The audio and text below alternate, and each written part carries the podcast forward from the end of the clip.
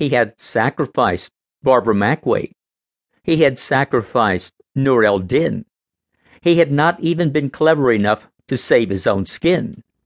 And Strangway's spy and murderer had escaped and was now free to reorganize his band after he put Barbara and Desmond out of the way.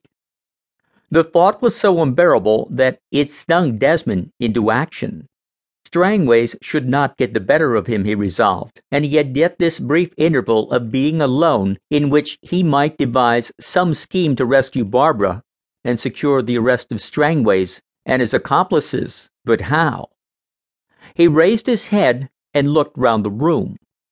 The curtains had not been drawn, and enough light came into the room from the outside to enable him to distinguish the outlines of the furniture.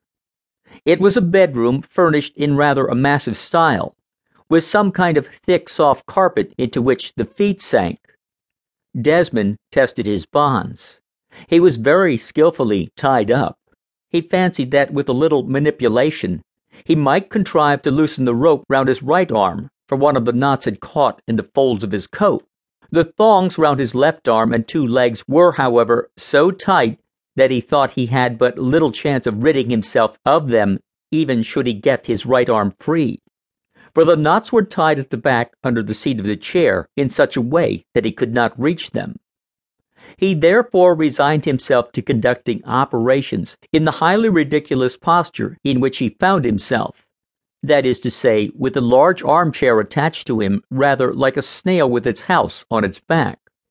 After a certain amount of maneuvering, he discovered that, by means of a kind of slow lumbering crawl, he was able to move across the ground.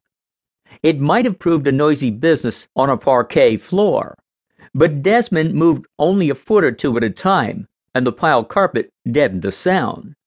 They had deposited him in his chair in the center of the room, near the big brass bedstead.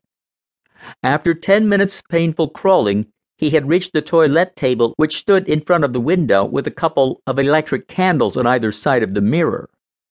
He moved the toilet table to one side, then bumped steadily across the carpet until he had reached the window, and then he gave a little gasp of surprise.